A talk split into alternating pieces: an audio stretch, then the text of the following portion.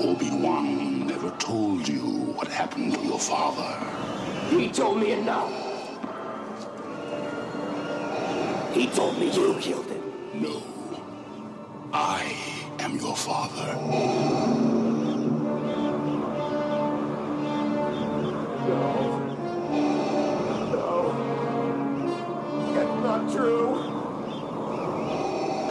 Impossible. Search your feelings. You know it to be true.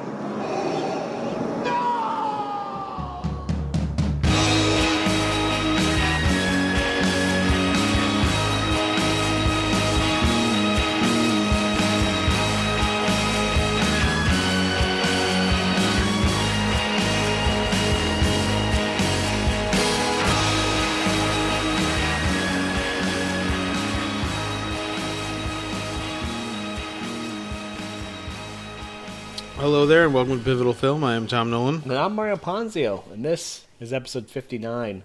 59. Yeah, 10 away from nice. Because it's 69, it's nice. Yeah. We already And- did 69. We did, I know. And also, it is uh, 361 away from also nice, because that'd be 420. Yeah. Yeah. Mm. Speaking of nice, today we are drinking the beer. This is this is the that one. needs no introduction. Six point two percent, the flagship of. Sorry guys, I just ate some spicy nachos and my nose is a little clogged right now. This flagship of New England Brewing Company, starring a little scary lady there in the front, clawing at you, demanding you drink this delicious West Coast style IPA. One of the few West Coast style IPAs left in existence what is it, Mario? that I know. It is six point two percent. It feels like it's more than 6.2. It does. That's what's great about it. It is Sea Hag, It's The Sea Hag.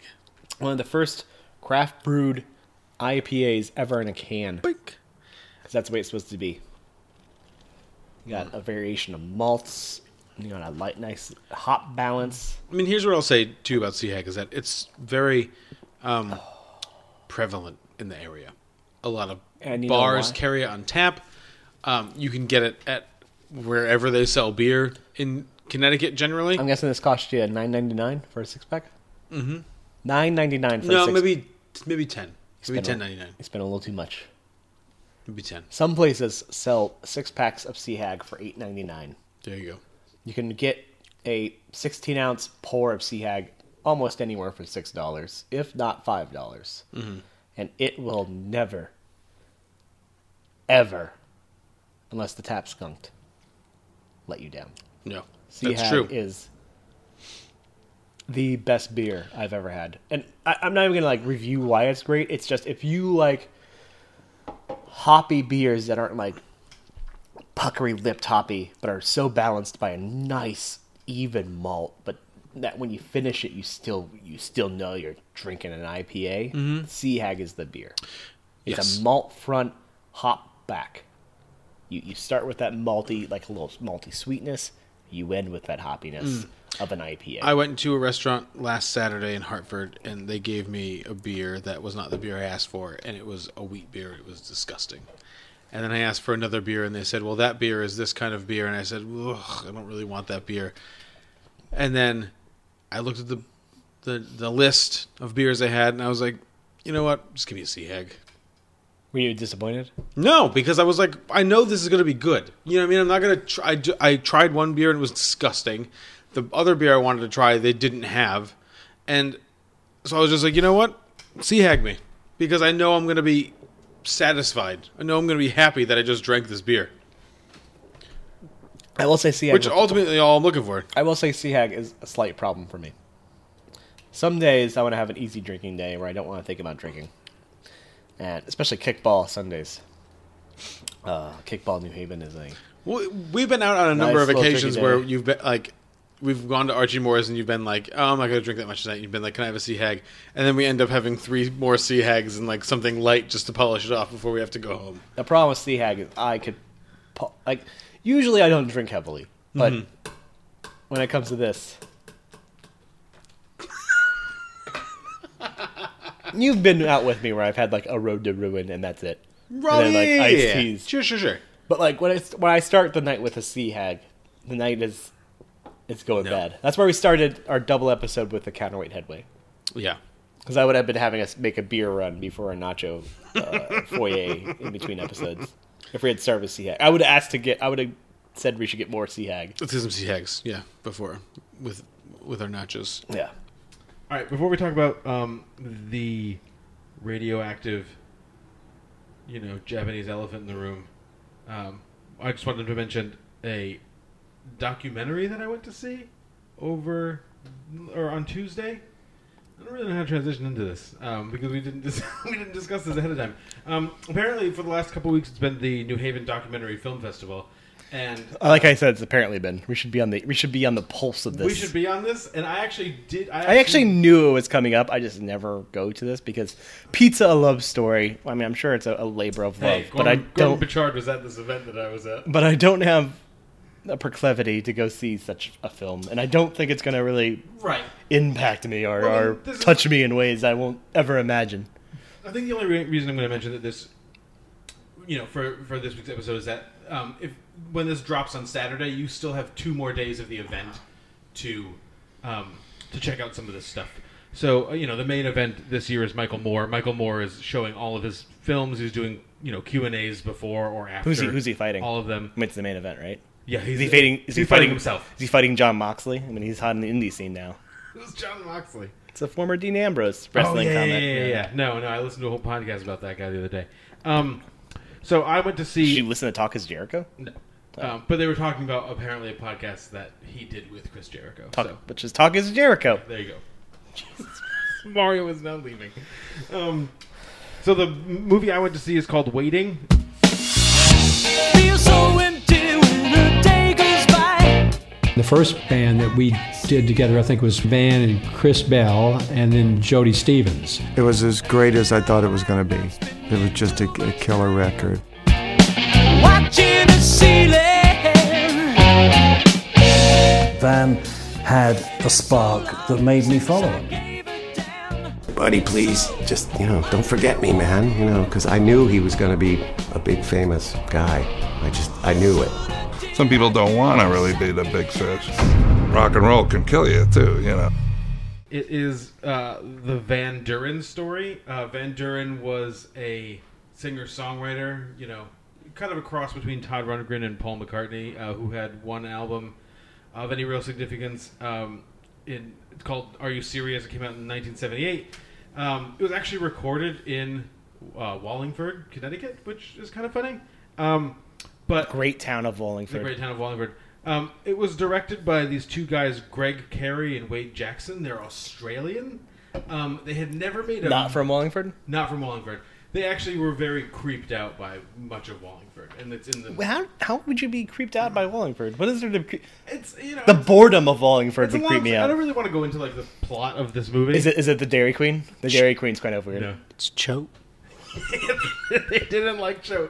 Oh, we forgot to mention. th- We have a special guest for this A block. It's the often referred to JP. That's Hello. um, but yeah. So just uh, real quick, just to get Wallingford does have an Archie Moore's though. Wallingford does has an Archie Moore's. I've never had their their not buffalo chicken nachos. I'm pretty sure they're probably the same as the buffalo How- chicken nachos and all the Archie Moores. How dare you? They are. Yeah, I can't imagine they're that much different. Maybe the Derby Archie Moores is different because it just tastes like Derby. Um, Oh, good. But yeah, so these two guys, I mean, again, I'm mentioning it because if you're interested in going to New Haven um, Documentary Film Festival, there's still two more days of it when you hear it. Um, this documentary in particular, though, was not a very good movie.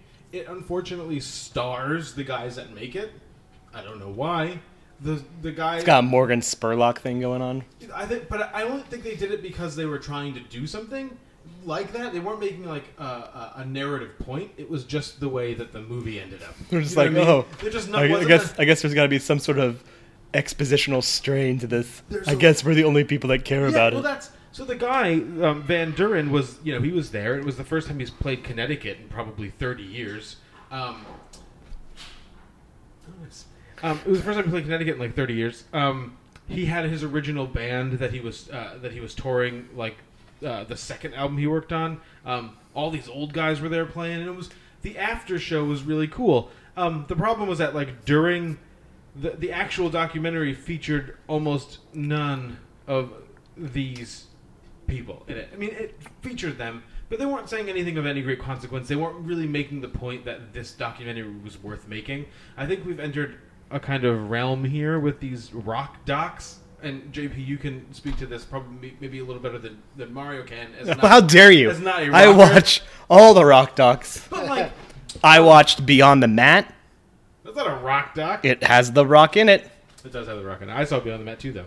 Um, we're getting into these things where, like, any artist that people don't actively hear about all the time is now getting like a documentary, and people are saying like, "Well, I discovered this guy." It's like, well, maybe it's Well, not a big deal, I'm always digging for music. I've never heard of this guy. right? Like, is there an Emitt Rhodes documentary? There isn't an Emitt Rhodes documentary. I'm sure someone is going to make an Emitt I mean, Rhodes has, documentary. haven't things kind of like exploded since like Devil and Daniel Johnston? Well, but Devil and Daniel Johnston was not just about the fact that he was missing. Well, in the Sugarman movie. And the hmm. Sugarman and Anvil. Anvil was just like that too. Remember the Anvil movie? I didn't see. Yeah, yeah, I I remember. I, I didn't see it. So but- Anvil was like a heavy metal band that you know was big, I guess, or like did a bunch of stuff and then they disappeared, and you know people brought Anvil back. Oh, Anvil's great. Remember Anvil? And people were all of a sudden people were like, yeah, I remember Anvil. He was really good, um, or they were really good. But this Van Duren record is a really good record, but I don't know if the universe was ready or needed like this Van Duren documentary because all that happens in the documentary is that there's like a squabble. There's a weird Scientology plays like a major role in this movie. Good. which is just really strange. Um, but there was like an About its like exploiting its It benefits. can only help. yeah, well, that's it, it. Really did because the movie was really not interesting for a while. It was like, why was we watching this? And then they just developed this. Why weird- was Bree watching this? why was why is we is watching this? Um, then they developed the, the Scientology strain because apparently the guy that owned Trod Nossel for a really long time was a big Scientologist. What's Trog, what's Strognossel? Trod Nossel is a studio in Wallingford. Okay. Um, where they Music- with- music yeah, where they, where they recorded this thing, and apparently the guy that owned it was a big Scientologist, and the one of the guys that owned a record label with that guy said the reason that the record label went under is because they were like had to give all this money to Scientology, then the whole Listen, man, You know. your music's not going to be good if your thetan levels are too high. Dark Lord Xenu will come down, pretty go sure- back into a I'm pretty sure volcano. that- that's not true though, because this guy's Thetan levels were probably off the fucking charts. Um, but it just Maybe going clear means you go more neurotic. But they were saying, so the documentary filmmakers were saying essentially like, oh, this guy disappeared off the face of the earth. The guy didn't disappear off the face of the earth. He's just living his life in Memphis.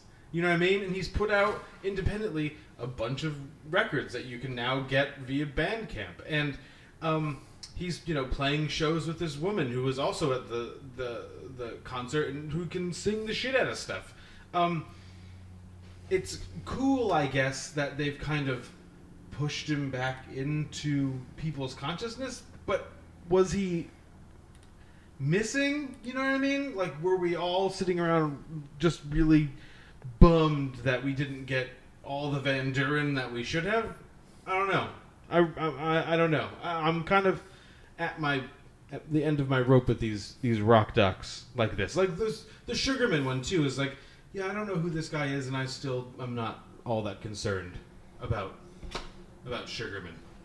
Right. Well, I checked out this guy's Van Duren's music, and I, it, I wasn't impressed overly. Yeah, I mean, I think because he's from Memphis and he recorded some stuff at Ardent, people were and he worked with Chris Exactly. Bell. Exactly. They were they're like, oh, he's and Jody Stephens too. They're like, oh, he's a big star guy. It's like, yeah, but Big Star was transcendent. This guy's merely very good.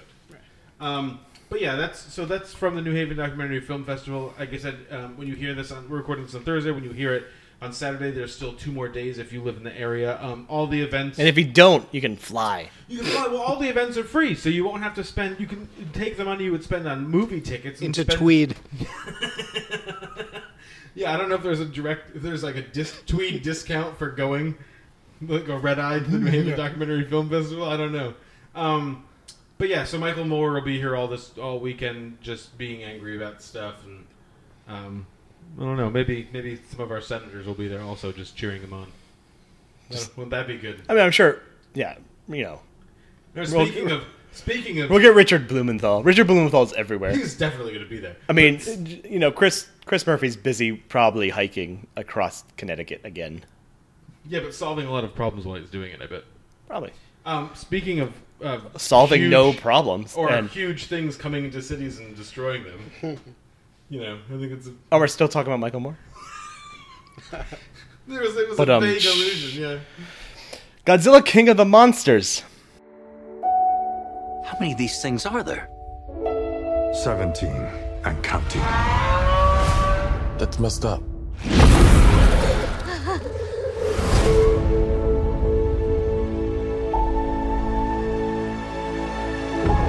Mothra, Rodan, Ghidorah. Oh my. They're moving like a pack. They're hunting. They all respond directly to an alpha. We stop this Ghidorah. We stop them all. Is there another creature that might stand a chance against him?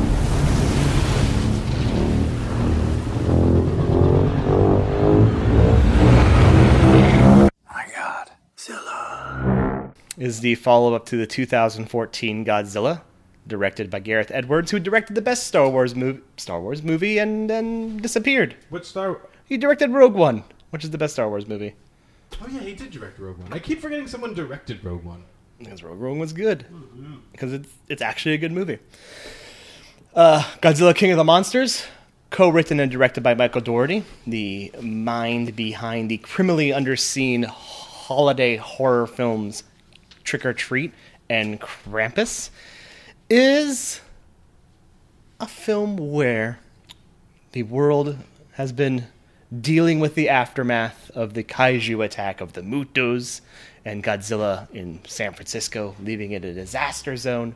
The US government is now overlooking and, you know, putting the hammer down on Monarch, saying how they should eliminate this kaiju, giant monster threat, um, while Monarch attempts to research the kaiju around the world.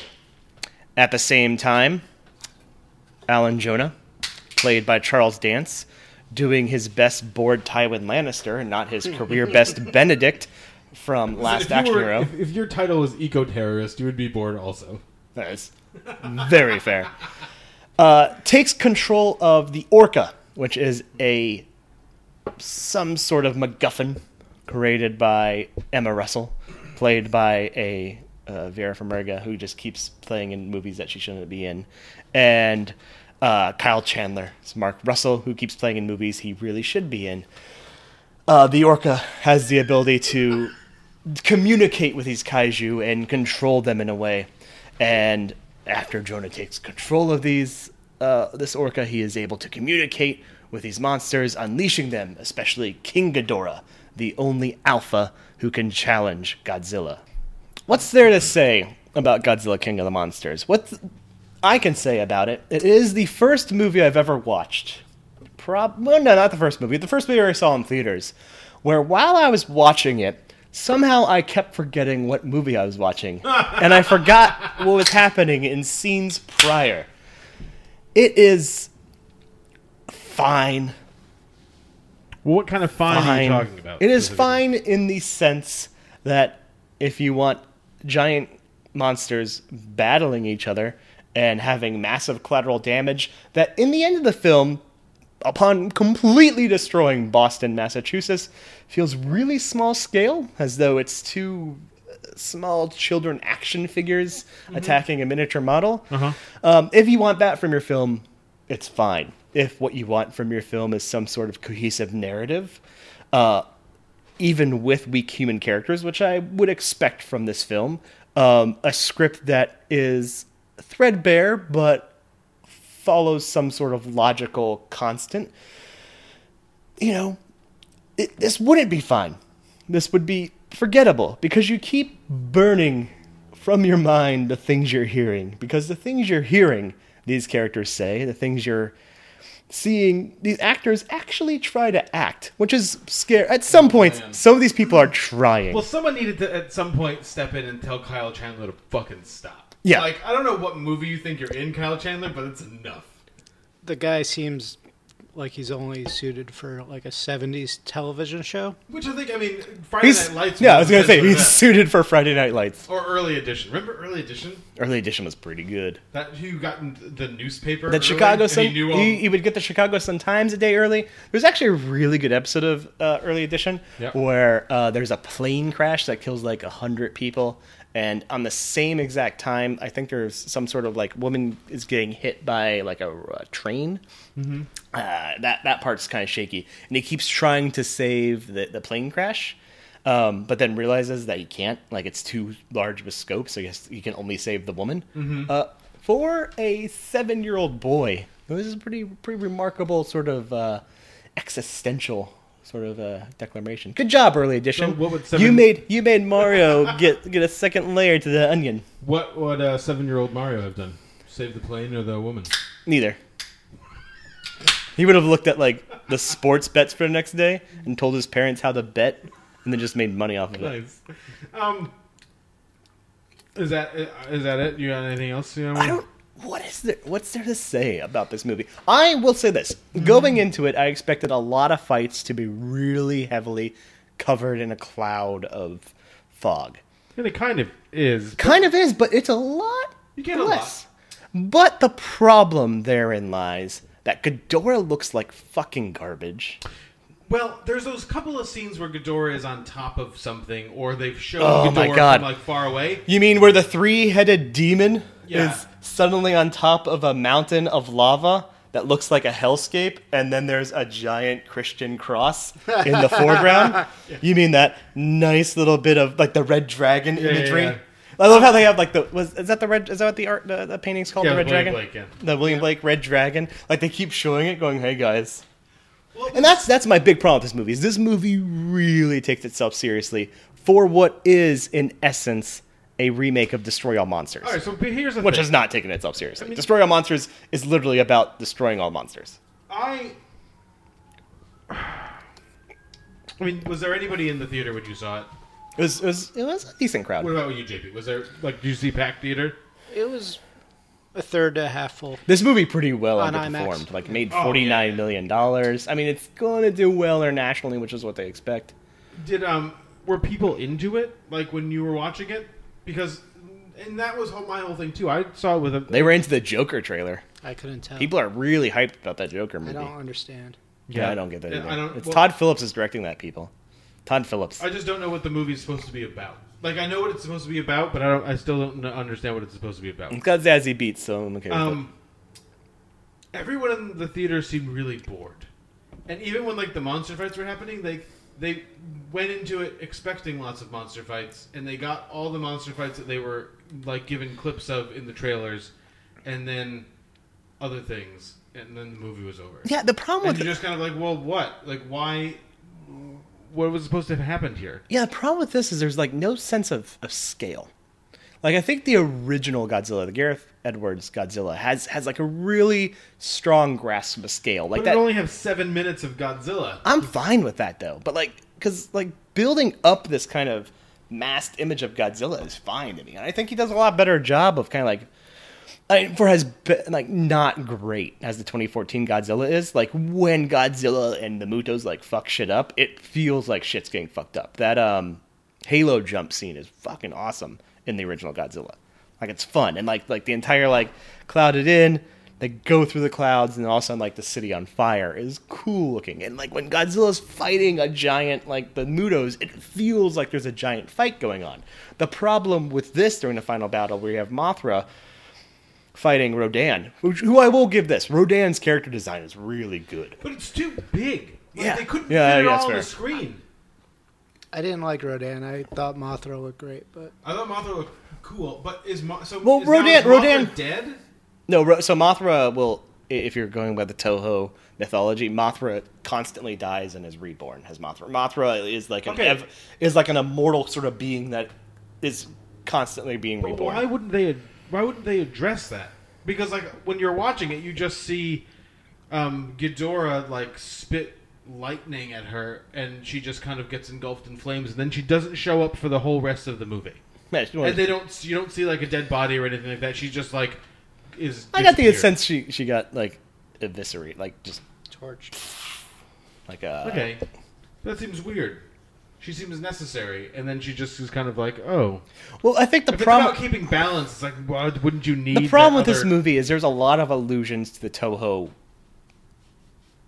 kind of ideas. Uh-huh. Like a lot of the um, monarch sites, the numbers next to them correspond to the numbers of um, like the years that those certain like the monsters, those particular monsters came into the films. Uh-huh. Um, the one thing I do like is uh, site for site uh, in Antarctica for Monster Zeroes thirty one, which is Outpost thirty one from the thing. I found that fun.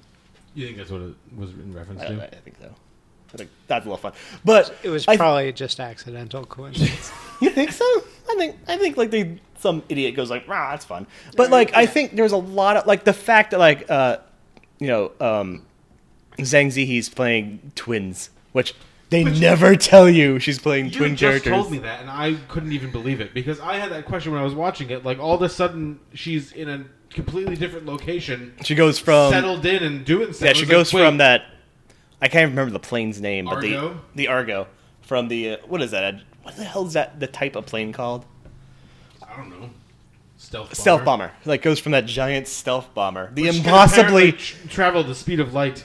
the also impossibly big. Like the inside of that's like it's a really big stealth bomber, Which has Which an airplane fine. hanger inside. Yeah, of it, and- which can and, like- multiple airplanes. and like a gigantic command center, and like probably like a mess deck.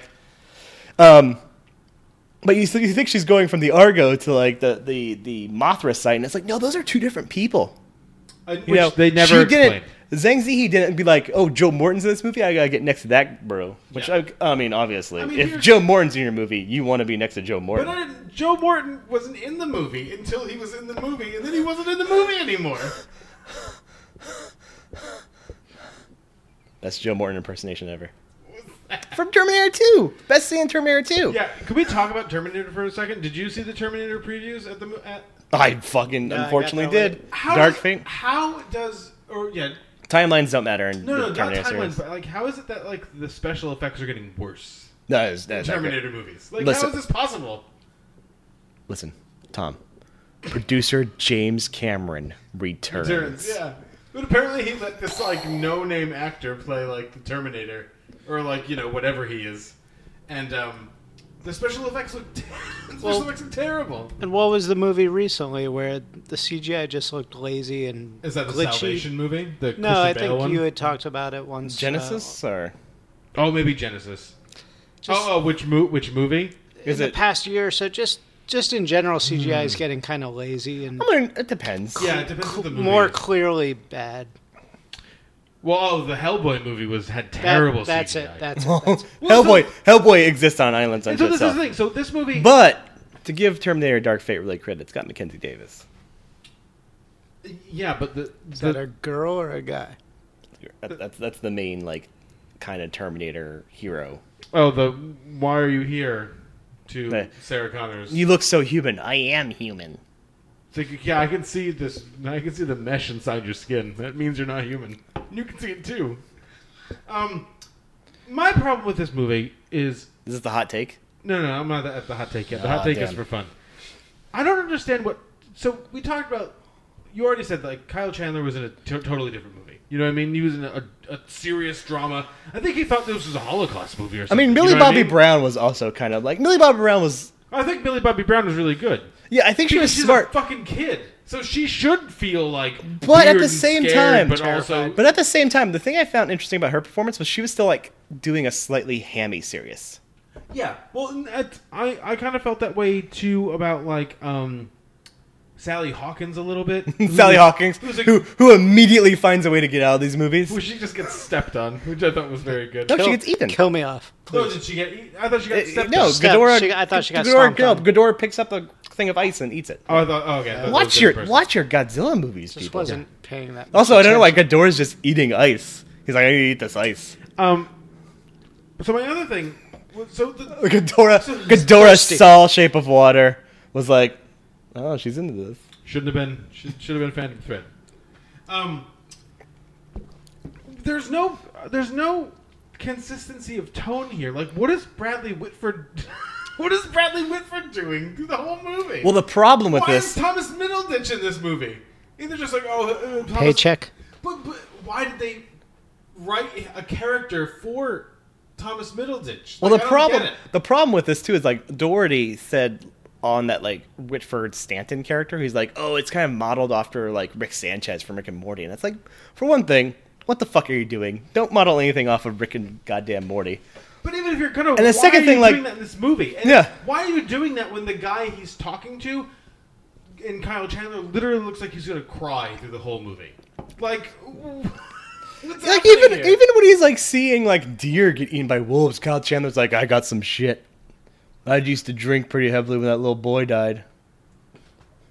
What? My little boy died. And so, like, Vera Farmiga decides she's gonna essentially oh, ruin O'Shea Jackson just said home. You are screaming. Oh, sorry. There's a big, huge blue bulge in the thing.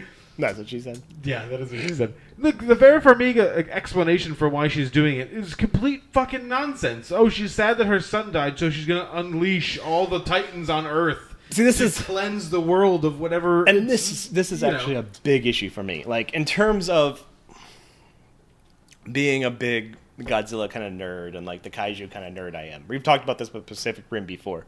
How much of a giant monster movie fan I am. That entire Vera Farmiga speech, where she tries to like delve into the environmental impact of What- it. What really pisses me off about that is um, like two, three years ago, we have Shin Godzilla, which is an exceptional, exceptional like Godzilla film. Um, that's just basically an indictment of the, the Fukushima like meltdown and like just basically the government's response. Because it like Shin Godzilla is just about the government's inability to deal with a giant monster. I'm gonna take your word for it because I don't know what that is. Um, it's it's it's directed by uh, Hideaki Anno, who did uh, like End of Evangelion, which is kind of like the Oh, indictment okay. of like the right. you know Judeo-Christian ideologies. Um, Which is always fun. but it's it's so it's such an intelligent kind of thing. It's an intelligent film in this same exact franchise. Yeah. Dealing with the same indictments that this movie just goes like, oh yeah, by the way, you're destroying the world with like the the, the, the, the global warming. What were you gonna say? I just enjoyed that her speech came with a visual video Yeah, presentation. and was she doing like that? who who prepared that? I don't know because it looked like it was on the monitor. Yeah. So was she show well, like was she showing it to them? Was she ready to go with It's all like these she clips? she had prepared Listen, she Charles prepared a Dance is really bored. PowerPoint. Yeah, Charles Dance is really bored. Oh, He's in the background just. I'm so I'm Also, uh, here's a problem. Here's a big. Actually, here's a big thematic problem I have with this. So Madison, Millie Bobby Brown's characters in the beginning on board with this entire theme. and knows about it. She knows about it. Jonah comes in and kills Yeah. a lot of people. And then we find out that Like Emma- her friend, like her, like the guy that's that's a part of Right. Monarch.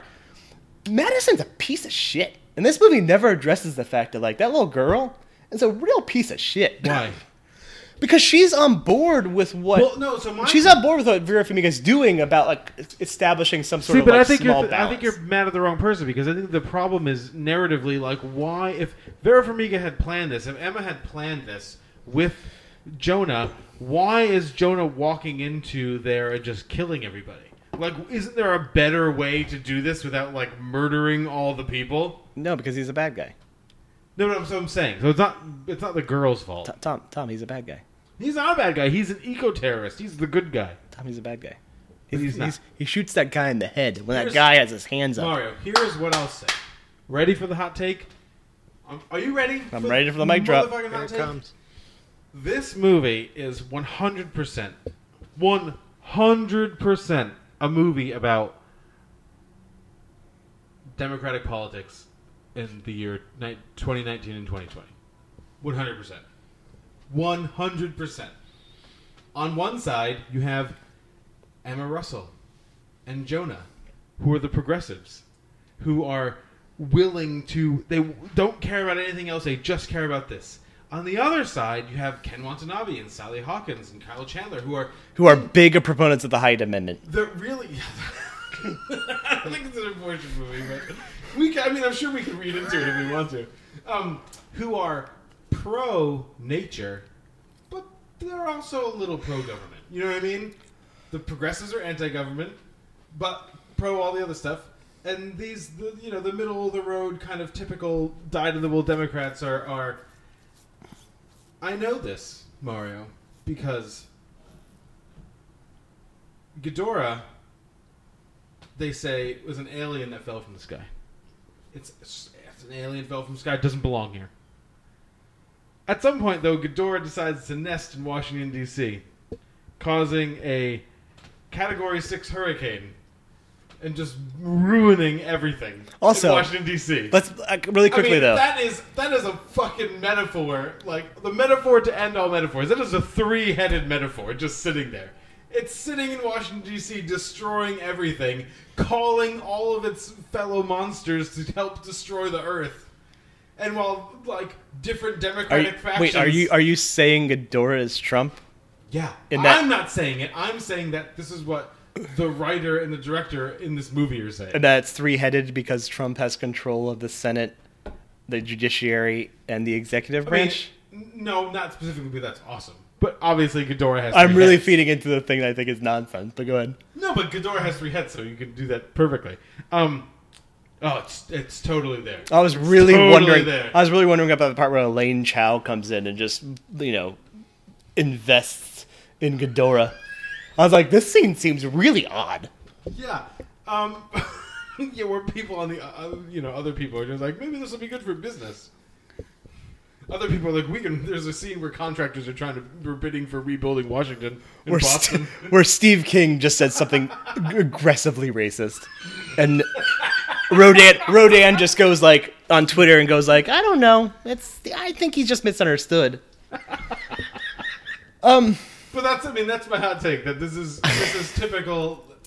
This seems like it's one of those Ah. like weird. It's one of those weird things that like Armond White would super support. That's saying like, oh, this is just lefty. Like the lefties are right in either category. You know what I mean? So Dance is only Charles Dance is only bad because he killed all those people. But if he didn't kill any of those people, he would just be like, well, I'm kind of right, right? and he Look, goes and he does saw the footage in the PowerPoint he does go down to Mexico and pay for the head of the Ghidorah. which is fucking stupid. You know what I mean? Like, so let's talk about this a little bit. Like, let's end on this. Well, you're So- establishing the villain of Godzilla versus Kong. No, but I think the Godzilla versus Kong has just got to be Godzilla versus Kong because Oh, there, are you there's a kidding me? third movie coming. They said there's like another one of these God, like another one of these movies, which I I'm going to assume it has to be Godzilla versus Mecha Ghidorah, I right? thought Kong was next. Kong is next, but apparently there's another one already ready to go, Oh. and that's going to be the Mecha Ghidorah thing. I mean, if it gets, I think Mecha Ghidorah is the the villain of And so it's Kong and Godzilla versus Mecha Ghidorah. like in the end. Yeah, it's gonna be like Kong and Godzilla fighting each other for a bit for like an hour and a half. And see, but that's the thing; they won't fight each other for an hour and a half. That would be awesome if they just fought each other for an hour and a half. Okay, they'll be setting up for a fight. It'll be a twenty minute fight. Then they'll be like, "Oh, we have a real fight to have," and then Adam Wingard will just not be able to frame everything properly. Everything will just be too tight. Is Adam Wingard directing it? He's he's directing it. Well, that movie's going to be fucking terrible then. what were you going to say? Can I just interject? Yeah, the, yeah, yeah. The best slash worst things that this Godzilla movie did for me in this past week. Uh-huh. It led me to a link of the 20 worst Godzilla movies, which reminded me in my life of the existence of Jet Jaguar. How d- and don't you dare and Baby Godzilla. Well, Baby Godzilla. Baby Godzilla's awful. I'll give you that. But Jet Jaguar is a fucking godsend. No, I'm not saying he was bad, but B- Baby Godzilla was awesome. So now, who are, do you guys know who the other like um, Titans were? Oh, there's a lot of there's a, Because the there's some character design on some of those other Titans are inexplicable. Like I don't know what they look like. Like the one that looks like an elephant with the tusks, I get a kind of a clear sense of. But which the is the one, uh, I think that's the behemoth, which is not something that I remember from. So here's my other here's my other thing, and we don't have to talk about that. I, I have one more question for both of you. So at the end of the movie, you know, they make this big deal about the fact that like you know, God, oh, oh, you know, all these places are restored because you know Godzilla was there. You know what I mean? Like the radiation, apparently, it's life giving radiation, um, and it you know brings new life apparently very rapidly to like these new cities. there's a, an article in like the end credits that says like, oh, like forests growing in the Sahara. Is the movie suggesting that humans blighted the Sahara Desert? That like the Sahara Desert was really beautiful and lush, like full of lush plant life at one point, and then humans ruined it, and then Godzilla came through and made it awesome again. Like, No, I think I think it's I think it's more just saying it's like rejuvenating Some the kind of world. wouldn't that Regeneration, Be, but wouldn't yeah, that be bad? of Like, the isn't the Sahara Desert an ecosystem in and of itself? Like, are we supposed to? You know, that's probably killing a lot of animals. Maybe the kaiju being driven under the ground and into their long hibernation caused the Sahara Desert. You thought about that? Maybe they also, and maybe that's why in Godzilla 2014 they destroy Vegas first because they gotta destroy the Sahara Hotel before they can You think that's what it is? rejuvenate. I mean, that's my hot take. You gotta destroy all the hotels. They gotta destroy the Luxor. They gotta. They gotta destroy the Sahara, Yeah. and then you can re-establish all that African desert space. So you gotta destroy American capitalism before you can Man, bring back the desert. we are going deep with this Godzilla discussion. And by, Armond- and by bring back the desert, you mean turn it into a rainforest. Turn it into a rainforest. Yeah. Armond or the original desert. Armond White is listening right now, going like revised review, Godzilla King of the Monsters. Or he's just like putting this into lefty he's, propaganda. he's just he's just writing his Godzilla versus Kong review as we speak. Ultimately, though, final take. Um, I mean, it was. I mean, because of everything we It's talked boring. about, I was really bored. I was It's boring. really bored. Yep. And not even. And I'm not going to say it's one of those things like everyone's like, oh, there's too much people, or that the, the people things didn't matter enough. It's just that the choice, all the choices they made were bad. Yeah, and I'm gonna say this. I, I think like there's too many people in Godzilla 2014, and like the Aaron Taylor Thomas and Elizabeth Olsen characters are boring. But like overall, like the Ken Watanabe stuff and all that, like to let them fight and like that human element of it's kind of interesting. And like the entire Bryan Cranston first hour is fun. Hey, we didn't talk at all about what the fuck David Strathairn is doing in this movie. oh, nothing. Why is David Paycheck. Strathairn in this movie? He was in, he was in the 2014 movies. They had to like bring him back. my God. We also didn't talk about the fact that like you know, um, just the fact that that Serizawa is like, no, I have to, I have to, I have to deliver the bomb. It's like you could get a radar tech to do that. Like just point at that guy, and be like, hey, listen, you are not the expert on kaiju. You are a guy who's doing the job of three other guys Then here. Please walk up these stairs that we've just concluded will melt you, but you're going to do it anyway. Yeah. And uh, If not, we will shoot you in the head. And we're so gonna you rather you- die a hero or we're going to be give you shot in the we're going to give you a very modern nuclear warhead that apparently has a timer made out of an old measuring tape. Mm, but he got to touch him. He got to touch, got to touch Godzilla. And I like how Godzilla looks like a cat who's just like, "Why are you touching me?" that was really good. That's actually what woke up Godzilla. Godzilla just got the nuclear bomb didn't do anything. Godzilla Right, just being right, touched right, was like, "Don't touch me." I'm pissed. yeah, Godzilla has a problem with, with, with light touching. He's got He's- sensory problem. He has a real bad social anxiety thing. All right, we will we will be right back with our number 59s.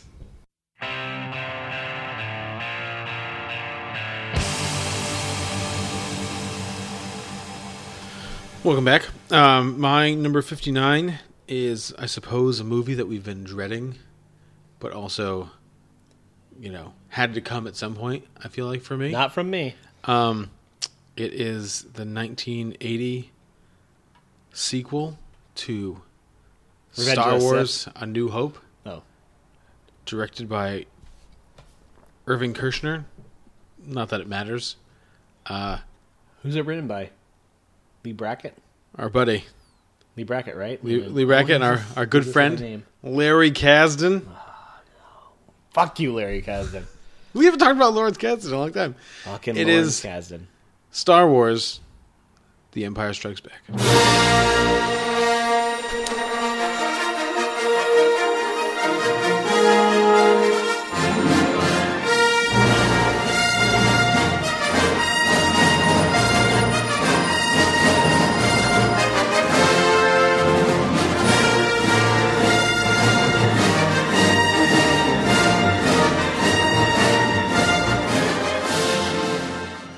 So Star Wars is on my list because it pretty much has to be. Um, when I was, yeah, settle in. If you fall asleep during this, I'll kick you under the table and wake you up. Um, when I was, I think a sophomore in high school, freshman high school. This movie Um, came out. No, but in 1997, in 1997, um, Lucasfilm or whoever, I guess it was Lucasfilm, decided, or George Lucas decided he was going to add some shit into the Star Wars movies. Uh, the And, good old uh, special editions. And he re-released them. Um, me and my friends went to all of them. We were, you know, first in line people, um, standing there for hours and hours and hours on end to uh, get into these Star Wars movies. Uh, I was one of the people at the Showcase Cinemas in Orange, Connecticut, or Milford, Connecticut, on Cherry Street, that got one of the misprinted uh, special edition Luke and Jedi outfit action figures that they released that uh, had the original release date of March 7th, and it was actually released on my birthday, March 14th. Um, so that was either 97 or 98. I think it was 97. It doesn't matter.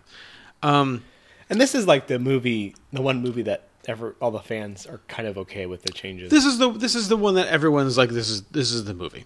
Um, that really doesn't matter to me. It's my favorite of all the Star Wars movies, um, but it's more repres. I mean the it's more representative of a time in my life where Star Wars was my whole existence, and it wasn't my whole existence because um, I really liked Star Wars. I'm actually fairly indifferent to Star Wars as a thing. Um, I haven't seen any of the new movies. Like I didn't see um, The Force Awakens or um, The Last Jedi um, in theaters. I saw them on Netflix because I don't fucking care.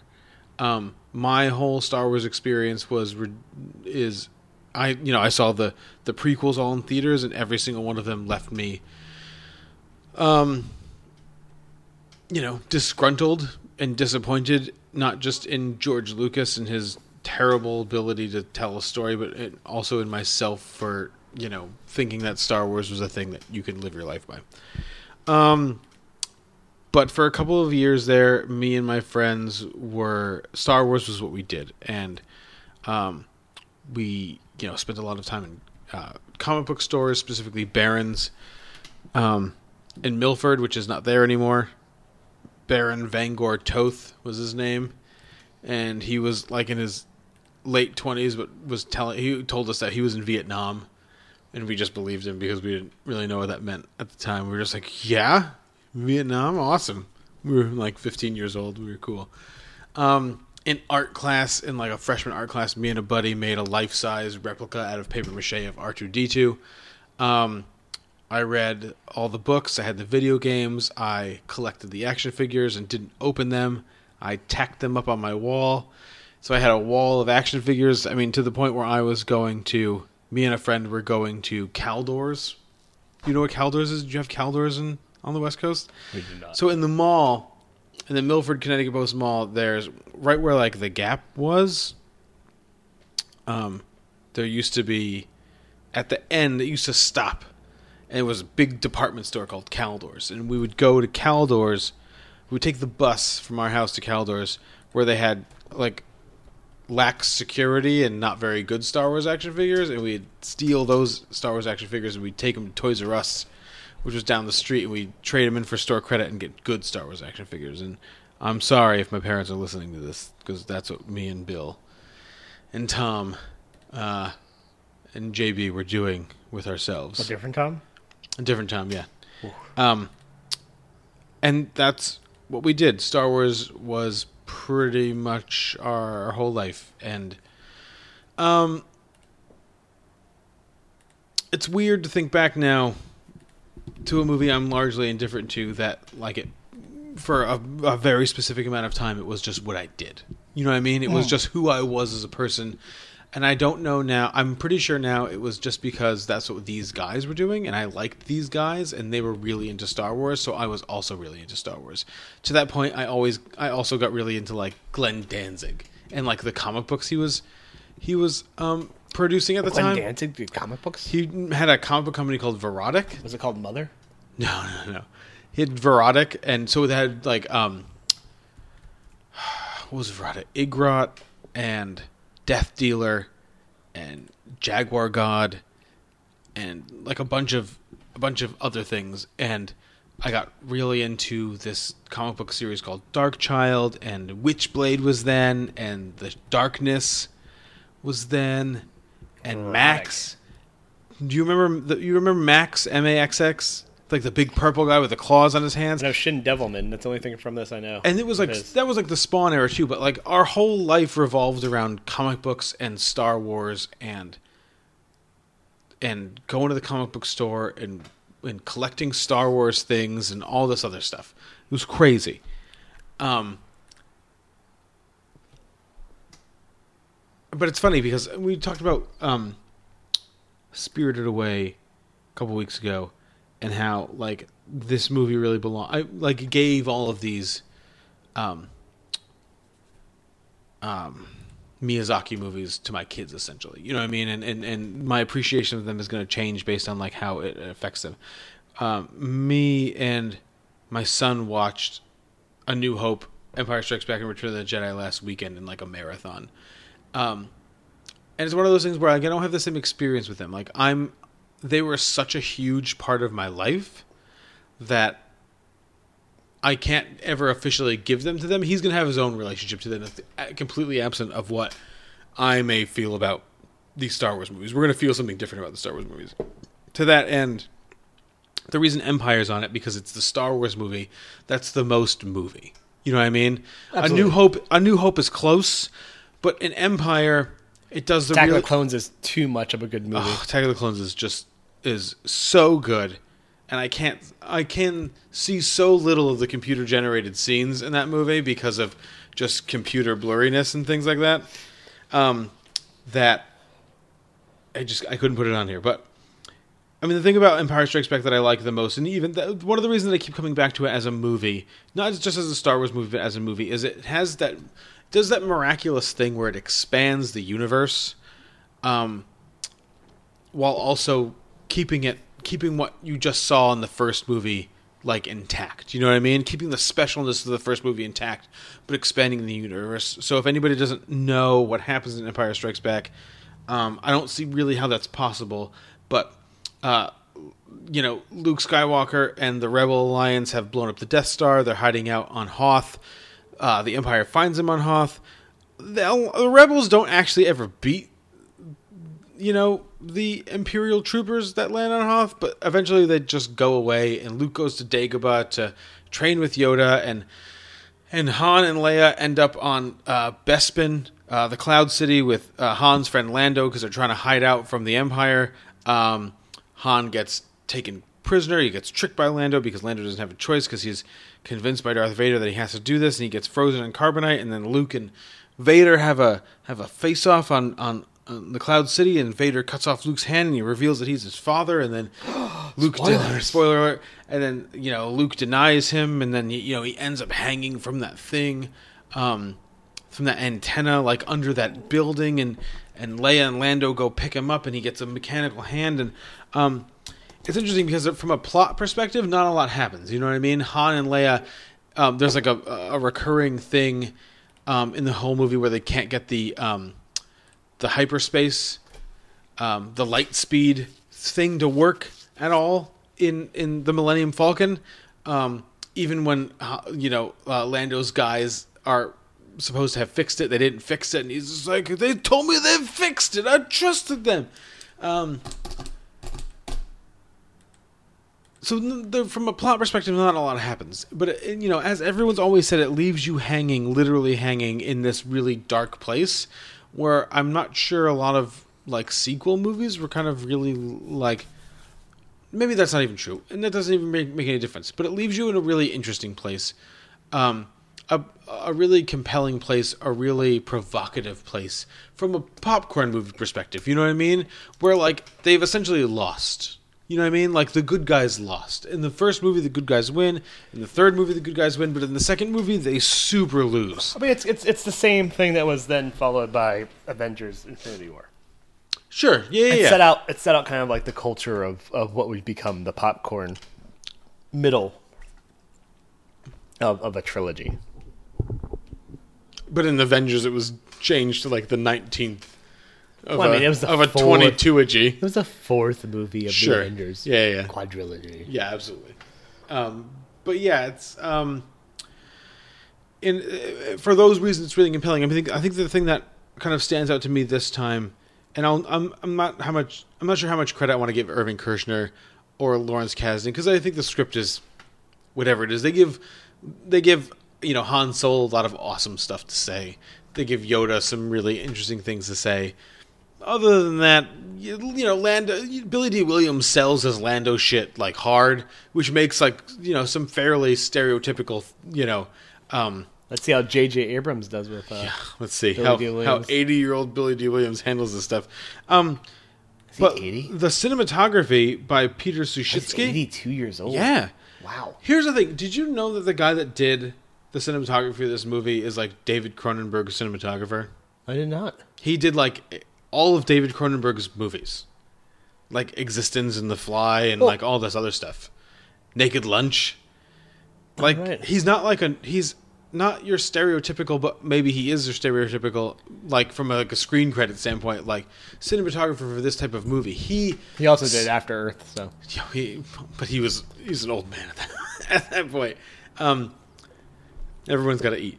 Um, did Cosmopolis the year before. which, but that's what I'm saying. Does the David Cronenberg Cosmopolis was a bonus episode. Um, all his the the cinematography for this movie really sells the darkness here. You know what I mean? And it's not just a darkness in the storytelling standpoint; it's a darkness in an aesthetic. From an aesthetic standpoint, you know what I mean? It has a real weight to it. It has real significance. All like Han going into the carbonite freezing chamber, and that all that whole battle sequence is really compellingly shot. You know what I mean? Um, to the point where it looks real. You don't think you're watching like a science fiction green screen. Yeah. You know, exercise. You're watching like a real battle that has real stakes. Um, Which is he's he's always been able like that that cinematographer um, Peter Suschitzky's always been able to do is like even looking at things like you know Dead Ringers and eXistenZ kind of like still have the same kind of like level of on the groundness. Yeah. like it's not too outside the world, or outside the scope, or, or grand. It's never grand. I guess that's one thing I do like about Empire it- Strikes Back. And because even when it's grand, it's really not all that grand. You know what I mean? Yeah, absolutely. It's it's got some like that's the thing that's problem with like the later Star Wars movies is that like even when stuff is supposed to be filthy, you're just like, well, that's the most beautiful looking filthy thing I've ever seen. But in this movie, like it gets it gets it gets down there. You know what I mean? Like it's it's heavy. There's a heaviness to everything that's happening.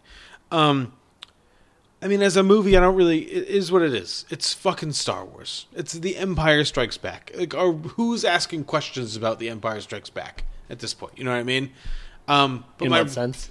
From any sense. But my relationship to it is is the thing that really, in my my history with it, the bio, from a biography standpoint, that's it's here because of that. You know what I mean? Um, but again, kind of like how we talked about on the on um, that episode that we haven't aired yet about like the 1993 action films with Tombstone. I'm not sure where I go from here. Like, and I, uh, like, I don't see what, I don't see if when I when I track my feelings about and my emotions and my and uh, my relationship to like the rest of the movies on like my list. I'm not sure where Star Wars, um, has influenced any of the other th- movies on my list. You know what I mean? It's it's it's a it's it's one of those movies like like we talked about with Tombstone where it begins and ends with Star Wars. My relationship with Star Wars essentially was like these weird pivotal teenage years for me where I was developing friends and developing as a self but was still willing to give was still willing to make concessions of in regarding regarding my aesthetics and what I wanted to from movies or what I wanted from movies in order to kind of appease friendships. You know what I mean? Um, which is a weird thing to say. And I'm not saying that I like Star- like this movie's on my list because like my friends made it, and those guys aren't even my friends anymore. Um, they didn't make me do anything, but I don't generally go in for these like space operas and stuff like that or space anythings. I'm not like a space guy per se, um, but I when I watch it again, I can feel the significance of it. I can feel that history with it. You know what I mean? Which yeah, I feel too. I just this this is the the deep crevasse or you know like hole in my movie fandom. Is that all? I Do you just- really consider a hole in your fandom that you don't like Star I Wars? just, I just don't care. And it's not because I'm trying to be subversive. No, but you know what? I don't think I care either. You know what I mean? I just don't. Like I said, I didn't see. I I didn't think see. they're good. They're fun. I didn't see They're Rogue One. Force Awakens, or The Last Jedi in theaters because I don't care. I saw Solo in theaters because we are doing this podcast when Solo came out. I did not see Soul in theaters. You know what I mean? And we didn't talk about it, but it was like one of those things where like I guess I should see this. Yeah, in terms of Star Wars movies I've seen in theaters, I've seen Attack of the Clones, Revenge of the Sith, and uh, Force Awakens. Mhm. That's it. Yeah, I've seen these three, the prequels, and then Solo. And of of all those, like I still like honestly, Rogue One is still somehow my favorite of those bunch. Rogue One's a good movie, yeah. because I think it's, but I think it's it's in the same way of this movie, whereas it's like the most competently put together. Well, it is the most like core central narrative that doesn't rely on these. Like Rogue One has those moments that definitely rely on, like you know, in the beginning of New Hope and whatnot, but still it works in um, isolation, and Mhm. and it, it works as an isolated narrative. Whereas, you know, an Empire Strikes Back is very similar to that, whereas all these other films um, have some hole in them. Uh, and, and New Hope also works in isolation, but everyone else just kind of like is a lingering, you know, like Mm. Return of the Jedi is not a whole movie. Um, none of the prequels work by themselves except for Attack of the Clones.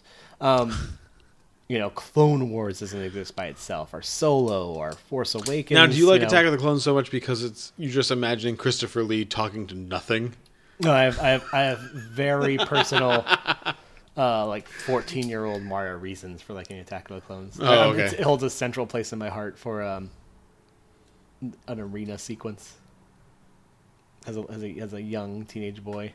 Oh, okay. When George Lucas made a very decided decision about what part of clothing would be removed from Natalie Portman. Oh yeah, yeah, yeah. Literally, that's the only reason I am okay with that movie. Which is, I'm not okay with that movie. That movie stinks. But and I thought it was hilarious how angry my friends got that Yoda was suddenly bouncing around everywhere. And that Well, it doesn't make any sense. Well, it's funny. I find that shit funny. Like this, that is the one thing of like me being subversive of all my friends loving these movies. That was like, well, this movie stinks, and you hate this, don't you? Mhm. Um, but but it's just because like I don't get it. I don't. I fell. I fell asleep on Star Wars multiple times. Because you gotta. I think the problem is that the culture has decided that you either are on board with all of it or you can't be on board with any of it. And I think, I think that's which is weird because like you, you have you just have to buy into the complete mythology of it. It's like, but some of this mythology fucking sucks. But even something like you look at like uh, Star Trek, like even the Star Trek crazy fandom doesn't lean into that so much. I mean, they, No, they don't. I mean, I guess they don't. I don't know. It never became the same thing that like Star Wars was. You know what I mean? Mhm. The Star Trek people, so they don't really have like a leg to stand on from that perspective. Um,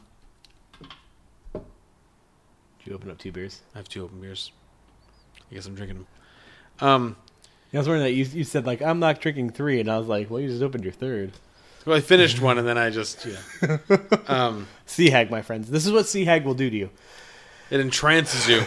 It is. It's it's it's a it's, It's a, a tempt- it's it's a bringing you. It's bringing you to the rocks. You're trying to Um, get back to Penelope, but it's just bringing you to the rocks. um, but no, it's just like these are these first two movies are good movies. Like they're really entertaining summer blockbusters. They stand in the same vacuum as E.T., which we talked about, Right, and, and- Jaws, which and we'll or Raiders of the. Lost Ark, like other you know other Another really we'll fun. about, like just like super fun.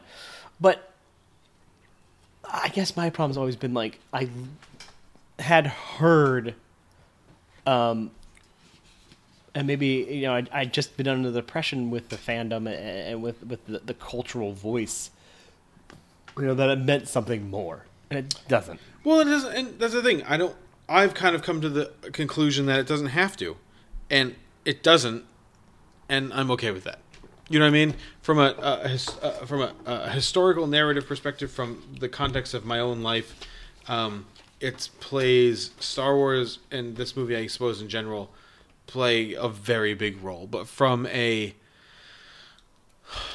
a movie pers- from a movie perspective, I'm just kind of like, well, that's good, and it was fun, and I don't have to carry it around with me as a movie forever. You know what I mean? I don't have to. I don't have to see these movies like a hundred times. I don't have to go to the opening night midnight showings anymore. I'm okay with my relationship. I will. I will say this though. Um, Empire Strikes Back does give us probably one of the best pieces of music in movie. Which which the Imperial piece? March is, is fantastic. The Imperial March. Well, and that's the thing. I mean, if we wanted to really dig into like the Star Wars thing, I actually think this is probably John Williams, Mm. like one of his either his best work or some of his best work. Um, it's all really evocative and is really doing a lot of work. Um, but like good work, you know what Yeah. I mean? Not in service of like other things that aren't being done, but along with that stuff. Yeah, no, exactly. But like, that is I, this is the movie. I'd say even more. Like Star Wars is such an iconic sort of score, but I think this is the one that really digs deep down into just like fitting the images on the screen. Mhm. Like more so than than like Star Wars does. Like Star Wars kind of it overwhelms it at times the score, but like Empire really is the Well, one because it digs down. I think you're And I right. think I think also Empire like Irvin Kershner, maybe like whatever, like because like that soundtrack has become so had become so iconic even by that point. Mhm. Like they play the film to the score. Yeah, and I think A New Hope. I think you're right because it because of like the nature of how it was made and when it was made, it's doing less all the time, but the score is like doing the same stuff. Yeah. But you know, there's not really like a ton happening on screen. You know what I mean? Like the lightsaber battle in A New Hope is way different and tamer than the lightsaber battle in Empire Strikes Back. Um, which is why the score during the lightsaber battle in, M- uh, in A New Hope is like really bombastic and what have you. Um, and when he, you know, when he cuts, you know, uh, Darth Vader cuts Obi Wan down, like there's this big like, and like Luke Even though these two old stuff. men are just have literally been kind of like casually flaying their lightsabers back and forth yeah, for four minutes. But when Luke and, and Darth Vader are going at it in Empire, like there's actually not a lot of score going on. It's just a lot of like wind blowing and like lightsabers clashing and grunting and things like that. They just kind of let the excitement of the moment stand. Where in New Hope they really needed to like, oh he's he's crossing a a unbridged space that is as it turns out is like ten feet. I'm Yeah, not saying he could jump it, but it isn't like hundred feet.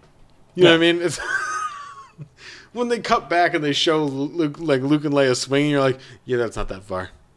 yes, very easily done. that's not a big deal. So, um, yeah, that's. I mean, that's a New Hope. I mean, that's Empire. Oh, jeez. That is that is. Oh, that's the end of the six pack. is what that is. um. So yeah, we will be right back uh, with Mario's fifty nine, Which is very different than this one. Sure. Yeah. Super different.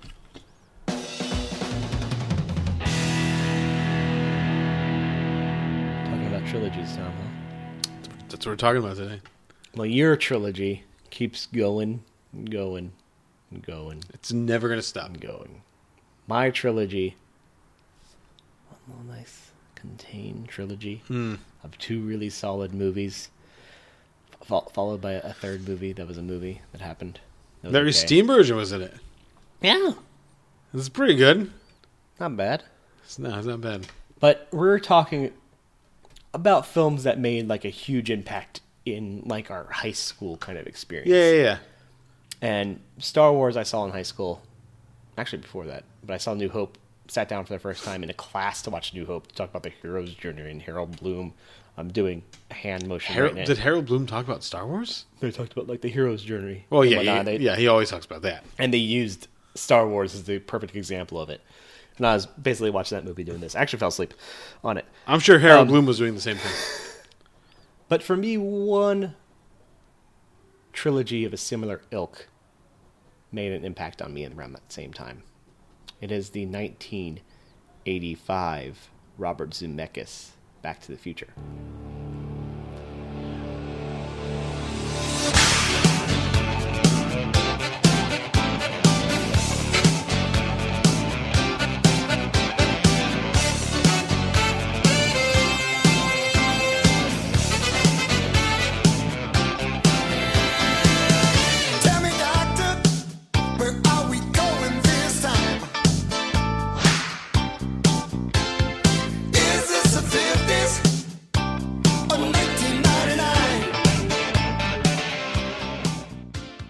Marty McFly is your average 1980s carefree teenager. He sure is. Who's uh, working with uh, his bombastically crazed uh, employer ish. We don't know what yeah, that is, do they're just, they're just like a good part. I, I think he's getting some some money on the side. He like he answered a newspaper ad or something. You think so? Uh, Doc Brown, played by Christopher Lloyd, who is playing a 90 year old man in 1985 and is still a 90 year old man in 2019. Um, Emmett Brown has stolen some plutonium from his Libyan terrorists, saying he's going to make them a bomb, but instead he's made himself a little time machine. He has gunned down at the uh, the twin was it the Twin Trees Twin Twin Pines Twin Pines the Twin Pines Mall. Yep. Um, which is one of my actually one of my favorite sight gags in this movie. Um, later on, and Mhm. uh, My poetry. You knocked out my poetry. and uh, Marty jumps inside of his retrofitted DeLorean, which he says is a time machine. He drives it at 1.2 gigawatts. Strong power right there.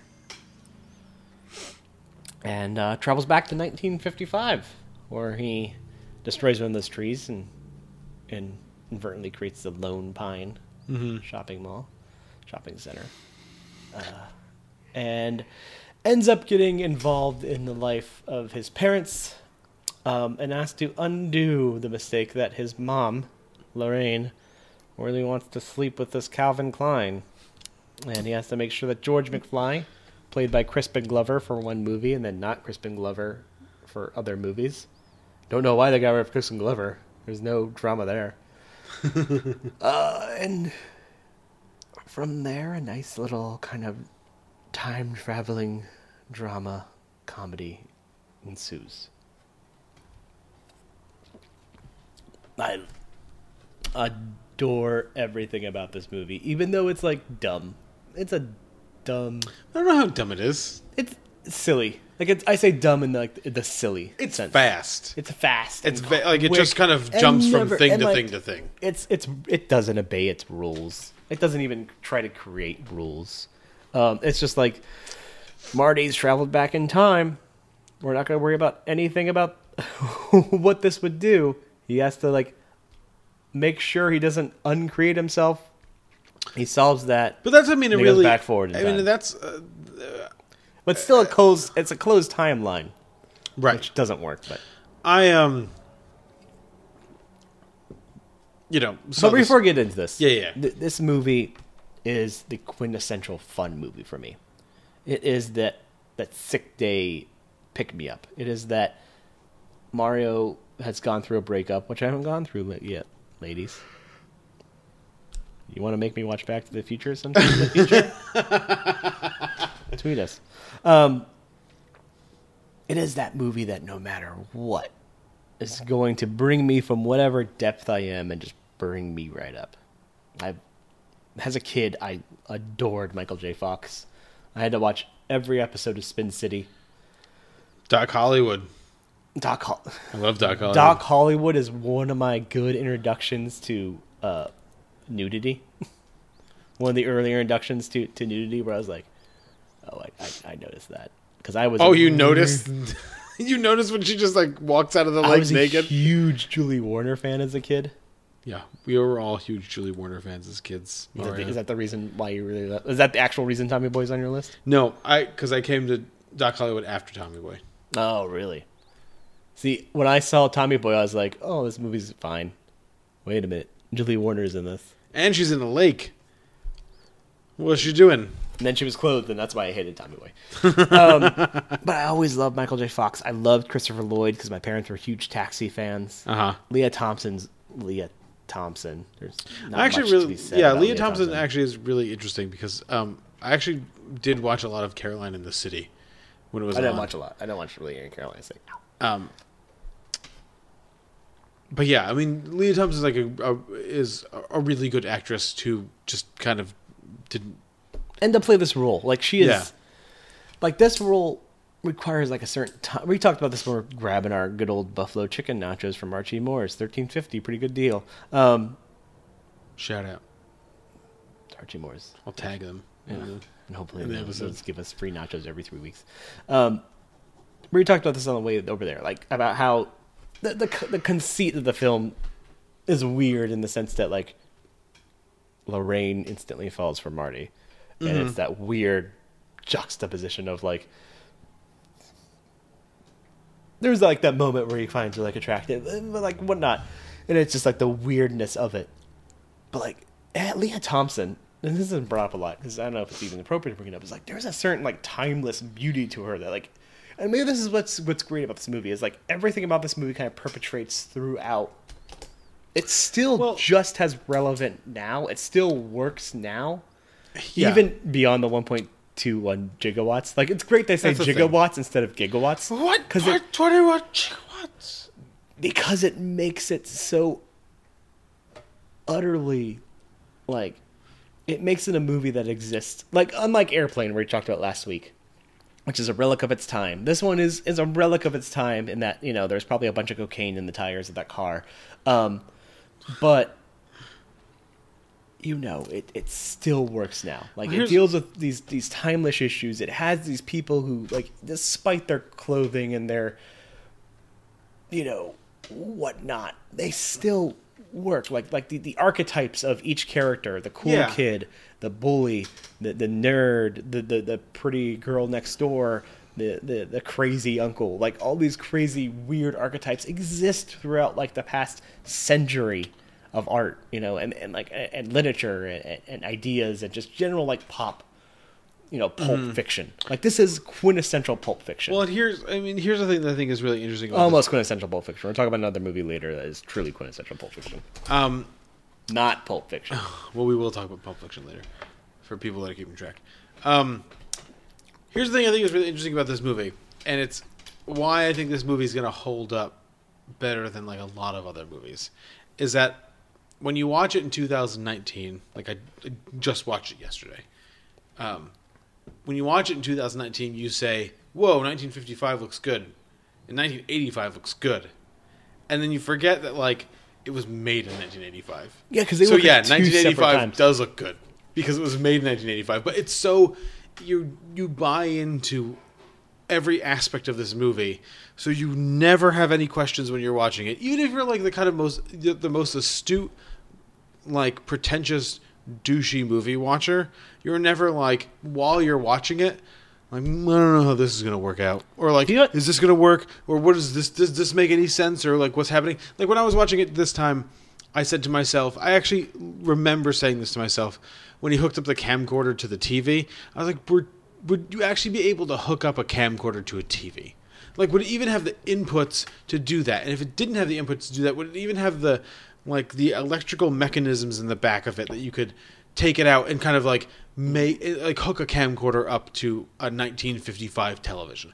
I'm pretty sure you couldn't. But I said to myself, "Can you do that?" And then I said to myself, "I don't really care." No, actually, no. I did. I asked myself the same question, and I said, "This fucking guy created a time machine using plutonium and 1985 equipment." He'd figure it out. Doc Brown could fucking figure. He'd that figure out. it out. Yeah. No, you're right. Um, This- that is- and that's that because is- of that's because of like the foundation that was laid in here. Like this, real or not, it's real.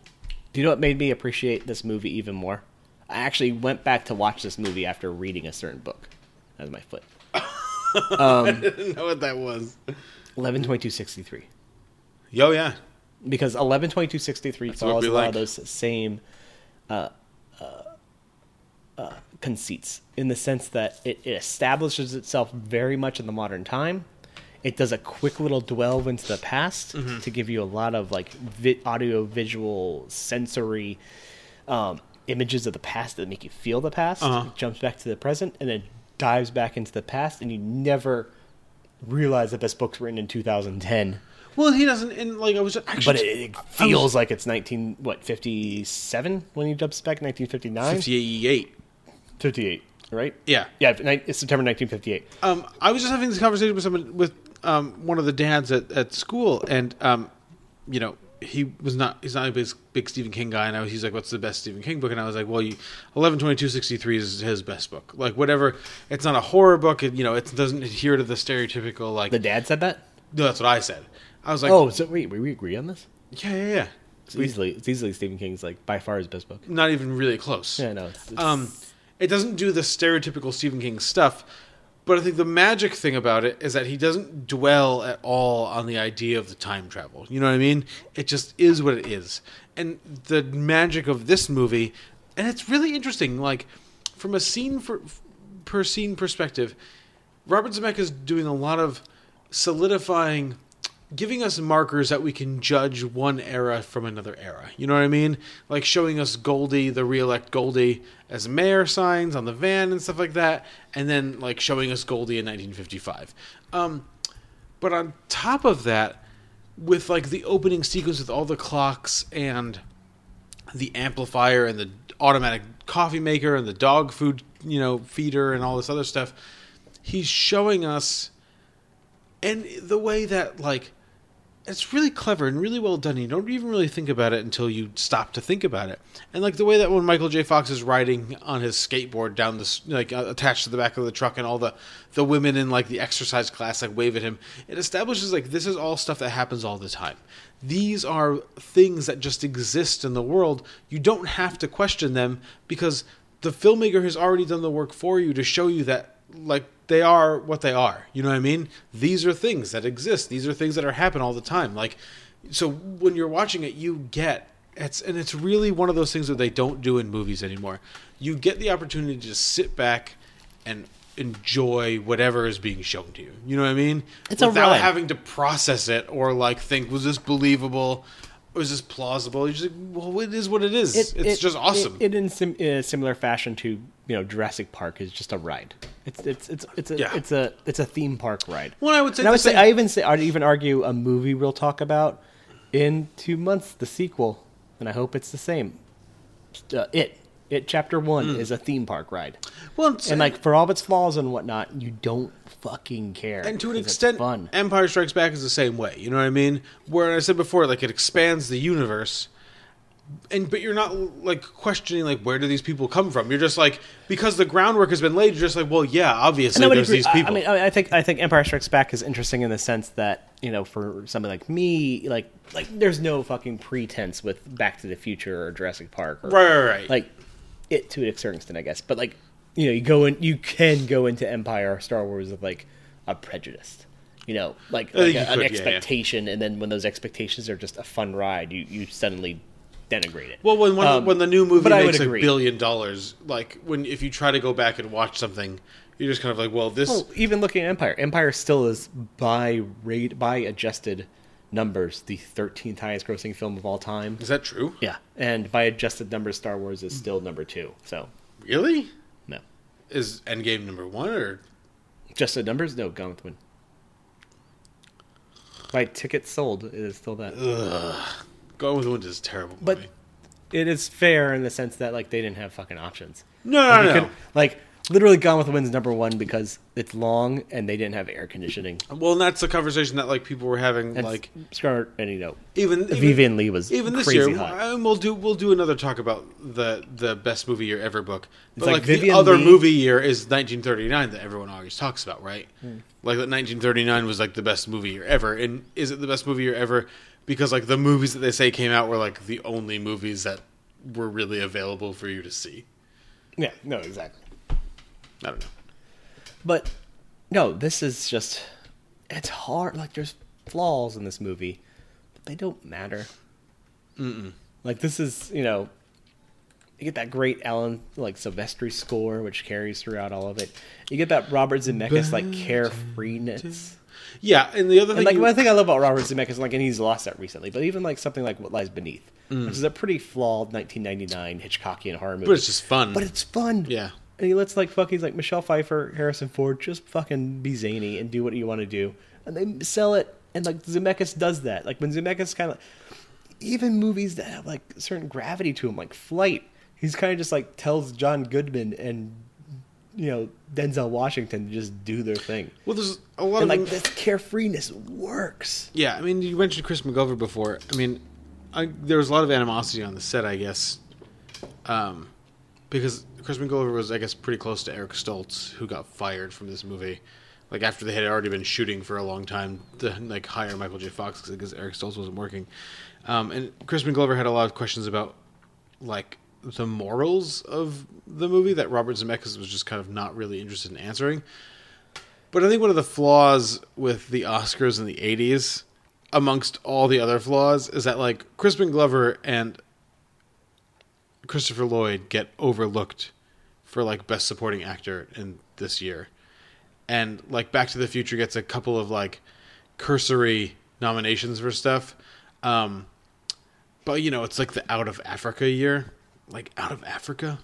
You know, like Yeah. we're giving Sidney Pollack Oscars. You know what I mean? And like and Back to the Future can't even get like a best picture nomination or like best supporting actor or, you know, whatever. What does it win? Like best sound editing? It doesn't even it doesn't even get nominated for visual effects. Yeah, it gets um, Return to it wins Oz gets best nominated sound for- editing, and it gets nominated for um, sound mixing, original song, which should have won, and best original screenplay. And it's just like, come on, guys, come on.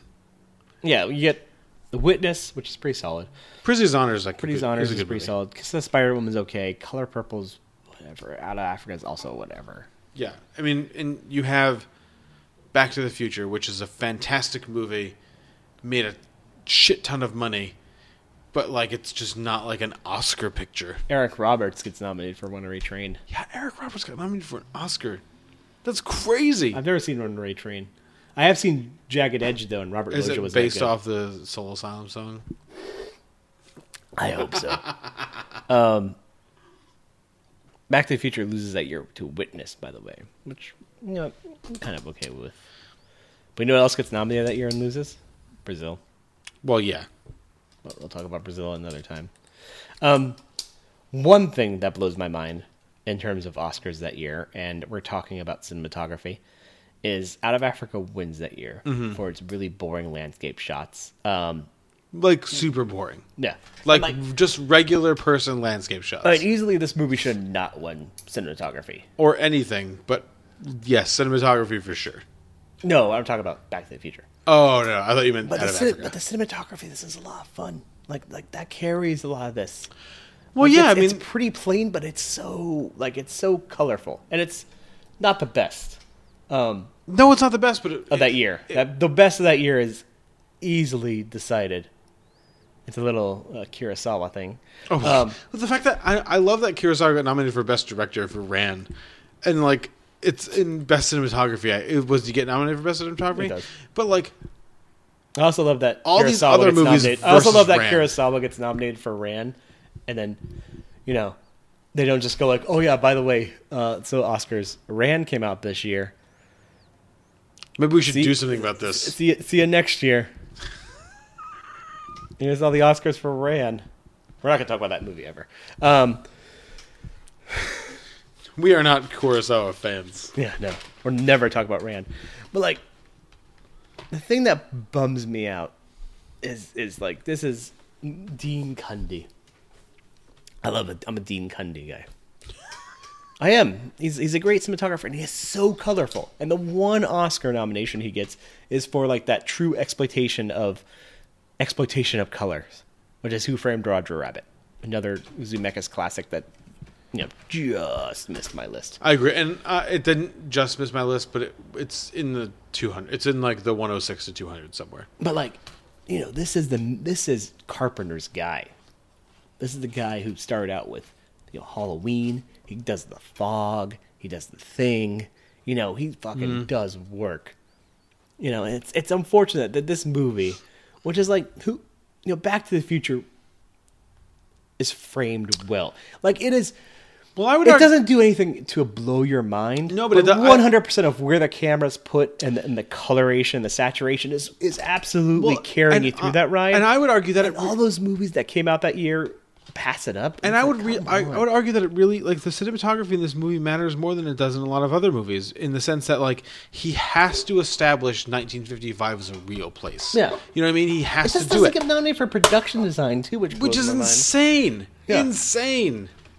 I mean, like I mean, they made I know. 1985 look more like 1985 than any movie that was supposed to be Here's the thing. 1985 and only 1985. Here's what I would say did. from a production design standpoint, like, or from a cinematography standpoint. They didn't plant that fucking tree. Dean that, Cundey did the cinematography for Escape to New York, by the way. There you go. Another movie that got fucking Um, that should have got a nomination for cinematography. They didn't plant- Dean Cundey should have like seven cinematography nominations. They didn't make that tree that Crispin Glover fell out of out of wood, or just plant it right before they shot.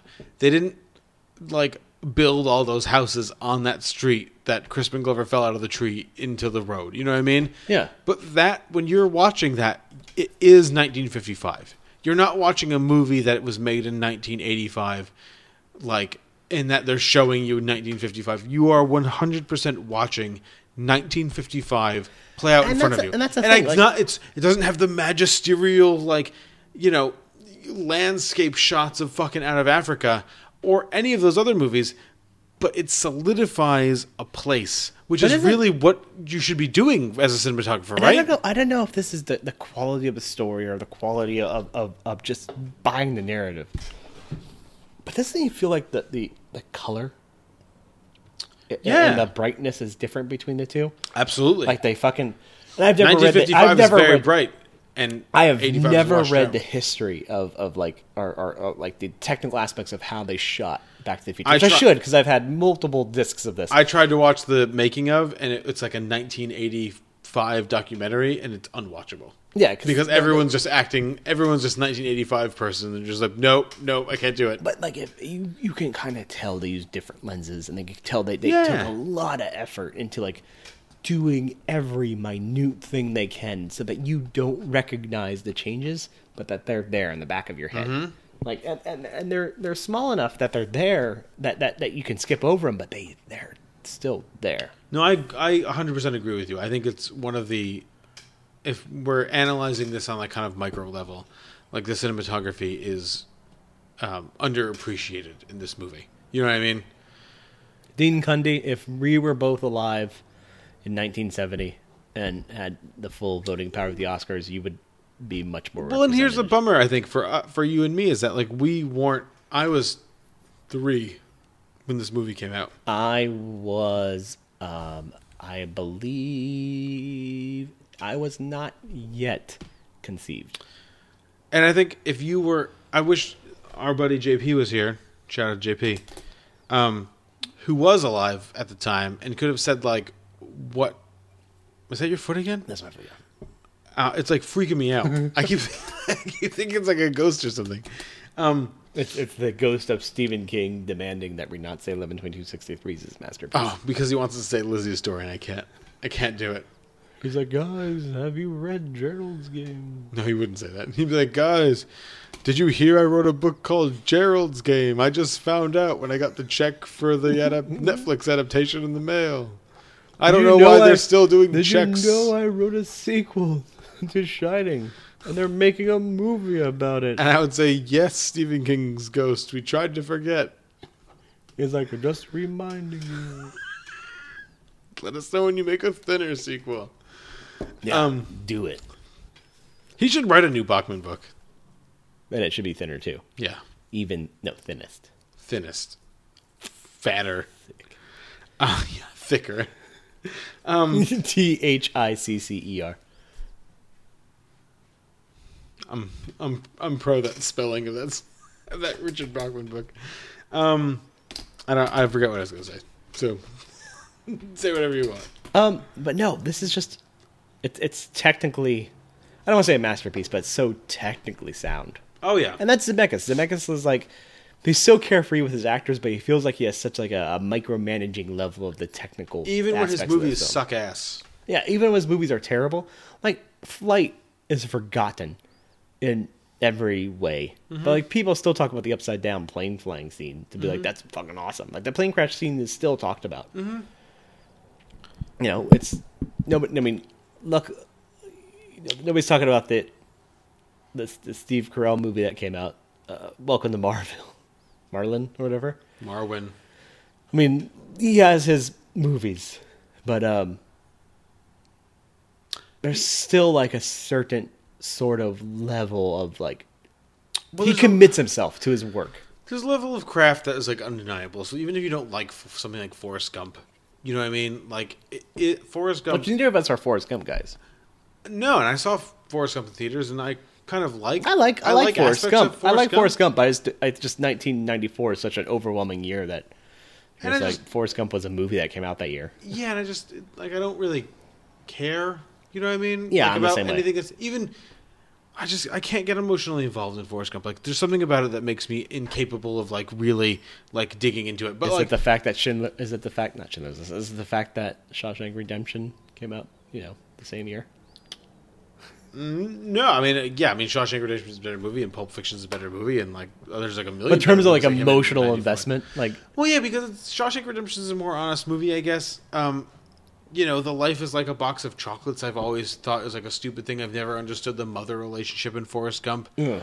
Um, you know, the idea Sally, that she has Sally to, Field can't sell it. the, the the idea that she has to sleep with somebody to get him into school is like a stupid fucking idea. Like even in whatever 1990 whatever Alabama, like you know you know either he goes to school or he doesn't go to school. Nobody fucking cares if Forrest Gump goes to school because they show him going to school for 10 seconds just so they can show like the run Forrest run and then his shackles breaking off. I mean everything everything in Forrest Gump and then I don't want to turn this into the Forrest Gump conversation, but everything in Forrest Gump is just a plot vehicle. You know what I mean? Yeah.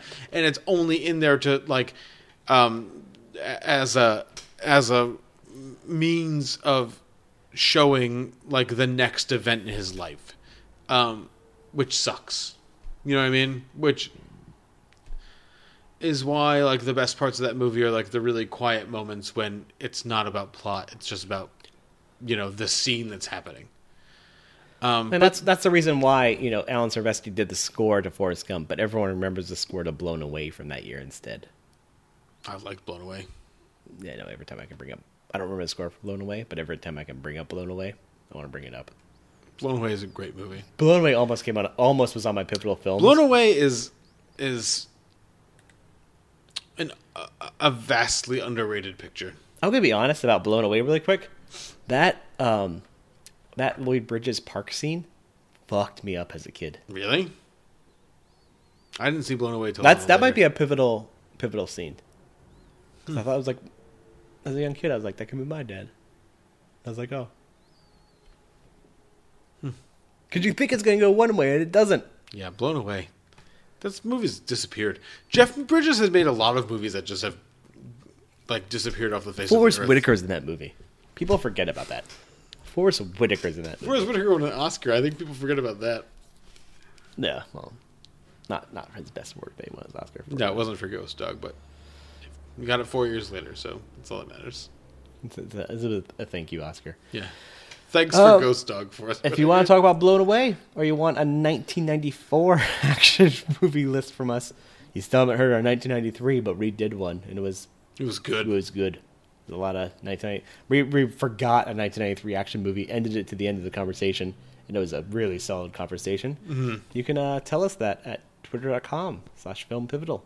Or you can send us a message at pivotalfilmpodcast at gmail.com. Or you can go to pivotalfilm.com and uh, you can contact us through there. Or uh, there's links of how to subscribe and links to our uh, Twitter account. Or you can see lists Jeff of the Bridges movies. was 43 when he did Blown Away.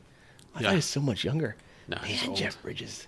He's only 69 now, but Jeff Bridges looks good. He does look good, yeah.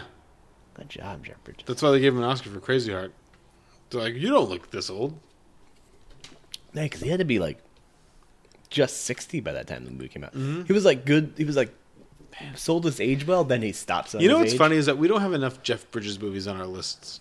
I love Jeff Bridges too. Jeff Bridges is easily one of my favorite actors. Me too, but time. he's just not like the movies he makes are not always right there. Yeah. The Fisher King was almost on my list. I mean, I have.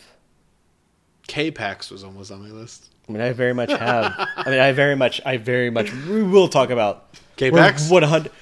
I mean, way later we could have a con- Starman? I mean, re- Starman's great. Fearless? He's nominated for Starman. Yeah, he he got, did get nominated for Starman. but no, like way later we'll have a nice Jeff Bridges conversation. Yeah. We'll have several Jeff Bridges conversations. But uh, We're on the same. We're on the same. What we do? Okay. um but yeah, until then watch a Jeff Bridges movie, have a beer, and we'll talk to you next time. But you week. can also uh, uh, look at our pivotal film podcast at, gmail, at um, gmail.com and pivotalfilm.com. You I did you that didn't- already. Did you mention the website? Yeah. I don't think you mentioned the website. I did. Oh, I was talking over you about Jeff Bridges. Well, you were just looking you were researching Jeff Bridges real quick. Oh. Because now we're in it. Now we're in the Jeff Bridges muck in the This is, what mire. does, this is what, guys, Seahag's great. That's what Seahag does to you. It makes you think hard about Jeff Bridges. Which you know is always a good thing. Yeah, no one's complaining. I mean, unless they complain. So, like you said, watch a Jeff Bridges movie, drink a Seahag. We'll talk to you next week.